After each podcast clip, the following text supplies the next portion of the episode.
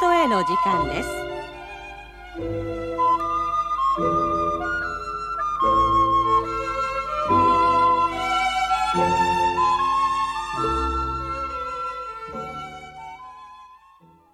主よ私たちのために大きな技を成し遂げてください。私たちは喜び祝うでしょう。主よネゲブに川の流れを導くかのように。私たちの囚われ人を連れ帰ってください。これは旧約聖書詩編第126編34節の御言葉です。おはようございます。田村真理子です。明日は体育の日ですね。私は歩くことと自転車に乗ることぐらいしかしておりませんが神様からお預かりしているこの体感謝して大切に大切に使いたいと思っております。さあ今朝もキリストへの時間でご一緒いたしましょう。今朝は日本キリスト改革派長岡教会会員の安田博樹さんによる信仰の証をお届けいたします。お話の題は難病は神様からの証明です。お手元に聖書のある方は新約聖書ヨハネによる福音書第15章16節をお開きください。それでは安田さんよろしくお願いいたします。あなた方が私を選んだのではない。私があなた方を選んだ。ヨハネによる福音書15章16節。おはようございます。長岡教会の会員で20歳の安田博樹と言います。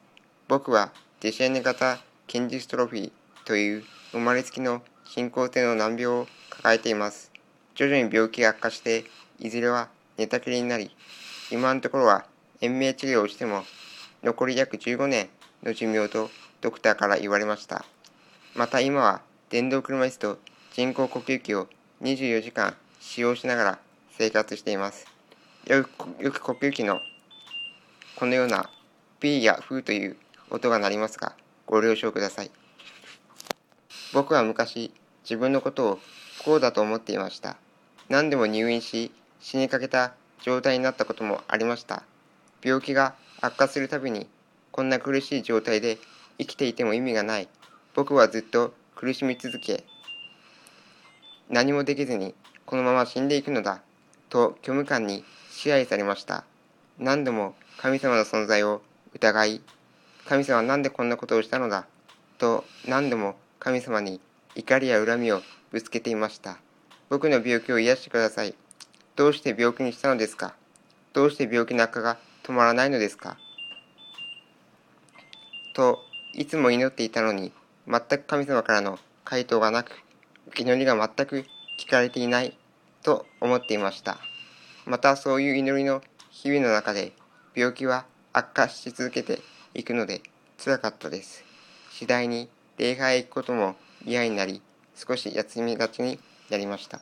しかし、信仰告白をした13歳の時から、毎日聖書を読んで祈り、教会へ行き、様々な本を読むことで、約7年間の月日をかけて、神様によって少しずつ心が変えられ、難病を受け入れていくことができました。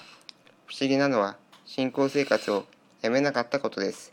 今振り返れば、神様から離れて信仰生活をやめるのではなく、祈りの中で神様に疑問や怒りや恨みをぶつけたことも良かったのだと思います。また、いつも聖書を読んでいたことも良かったです。やっぱり聖書は神様の言葉ですし、人間に生きていてよかったと喜びを与えてくれる書物ですから。特に慰められた御言葉は、コリントの信徒の手紙、第1、10章13節あなた方を襲った試練で人間として耐えられないようなものはなかったはずです。神は真実な方です。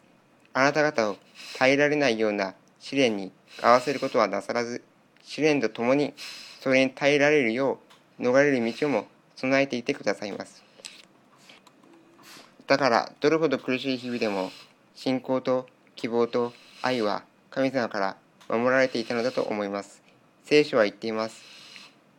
コリントの信徒の手紙第1、13章13節。それゆえ、信仰と希望と愛。この3つはいつまでも残る。その中で最も大いなるものは愛である。この3つがあれば最後まで生きていくことができ人生と神様を心から喜んで生きていけるのだと思います。神様のなさることを疑わないことが信仰の強さです。でも人間は誰でも神様を疑ってしまう時が必ずあるんですよね。でも僕らが信仰を持ったということは人間の力によるものではなく全て神様の恵みによるものですからどんなことが起ころうとも信仰と希望と愛は神様から守られるのだと思います。このことを信じることが大切なのだと思います。そして今年になって次のようなことを神様から示されました。僕は自分の意志で生まれ望んで病気になって生まれてきたわけではありません。ということは僕は神様からの任命を受けて難病の体で生まれてきたのです。神様が僕を難病の体に選んでくださったのです。そして僕はこの世界に生まれてきたことが神様からの証明だと思います。生まれつきの難病の人生も神様からの証明なのです。神様が背後にいてくださって難病の人生という任務を全うしなさいと神様が任命してくださったからこそ困難な人生にチャレンジしていけるのです。また病気は苦難の一つです。多分苦難とは神様に委ねるための痛みなのかもしれません。なぜなら人の心は神様に委ねるまでは決して安らぐことはないからです。僕の生命は僕のものではなく神様のものですから神様の御心に従うならば自分にとって一番最善の道を歩むことができるのだと思います。人間が生きる価値は自分や人が決めるのではなく、自分を存在させている神様が決めてくださいます。難病の僕であっても、生きる役割を与えてくださる神様の公認の存在だからこそ、僕は生きる価値があるのです。生きる喜びとは、そのような神様の愛を知ることにあるのだと思います。だから自分や他人が幸だと思えることの中からも意味を見出すことはできるのだと思います。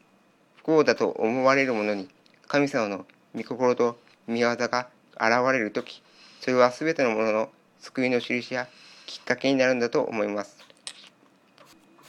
僕は昔自分のことを不幸だと思っていました。しかし神様と出会ったことで信仰と希望と愛を感じながら生きていけるようになりました。これは神様が与えてくださった大きな奇跡だと思っています僕には難病の人生を通して神様を証ししてキリスト教を述べ伝え、人々に信仰と希望と愛をプレゼントしていく役割があるのだと思います。聖書は言っています。エフェソの信徒への手紙3章12から13節私たちは主キリストに結ばれており、キリストに対する信仰により確信を持って大胆に神に近づくことができます。だからあなた方のために私は受けている苦難を見て落胆しないでください。この苦難はあなた方の栄光なのです。そう思うと、病気は個性であり、賜物であると考えています。ちなみに、僕のブログを通してキリスト教を述べ伝えていますので、よろしければ僕のブログをご覧ください。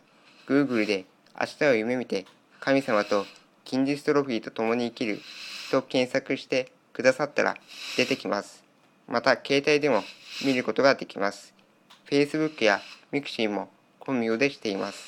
これからも僕の人生を通して人々に信仰と希望と愛をプレゼントしていき、神様を証ししていきたいです。最後に韓国の賛美グループ、オンギジャインのその名はイエスという曲を聴いてください。僕はこの曲を聴くと、神様はずっと僕と共におられるということを強く実感します。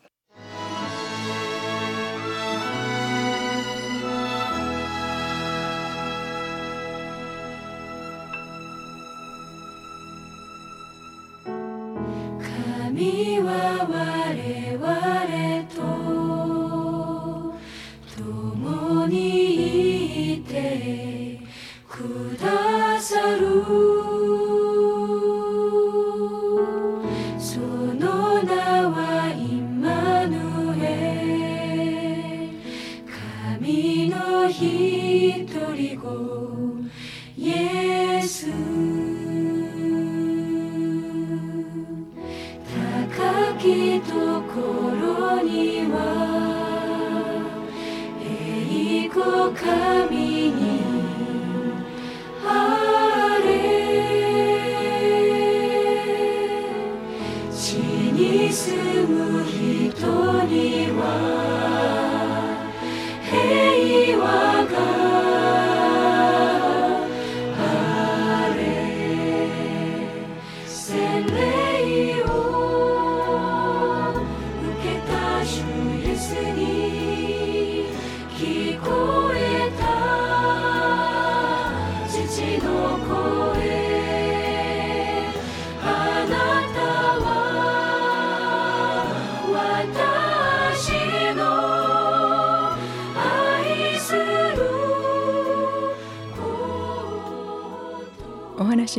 日本キリスト改革派長岡教会の安田博樹さんでした。長岡教会の場所は福岡市南区長岡1-15-5で JR 博多駅からバスで20分徒歩7分のところにあります。電話は092-551-2698 092-551-2698牧師は小中史郎牧師。日曜礼拝は午前10時30分から行われております。お近くにお知り合いのある方はぜひ長岡教会をご紹介ください。キリストへの時間のホームページは毎週更新しております。キリストへの時間で検索していただければすぐに出てまいります。ぜひご覧ください。来週は神戸改革派進学校の市川康則牧師による信仰直言をお届けいたします。来週もどうぞ続けてこの番組をお聞きください。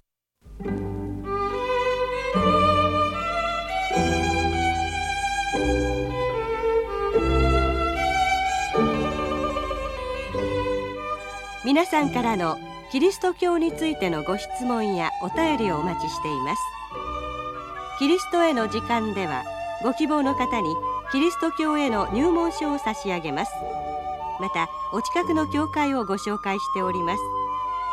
宛先は郵便番号657-8691神戸市灘郵便局支所箱11号。郵便番号657-8691神戸市灘郵便局支所箱11号。キリストへの時間係です。お便りをお待ちしています。この放送は日本キリスト改革派協会がお送りいたしました。